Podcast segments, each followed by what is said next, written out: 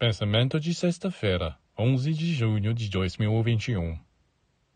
Pode-se criticar a filosofia dos materialistas, mas não se pode negar seu bom trabalho.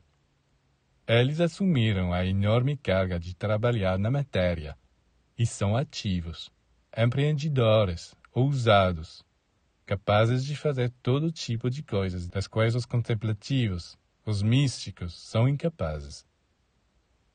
Mas não se trata agora de tomar essas observações como um encorajamento para deixar o campo dos espiritualistas e juntar-se ao exército dos materialistas.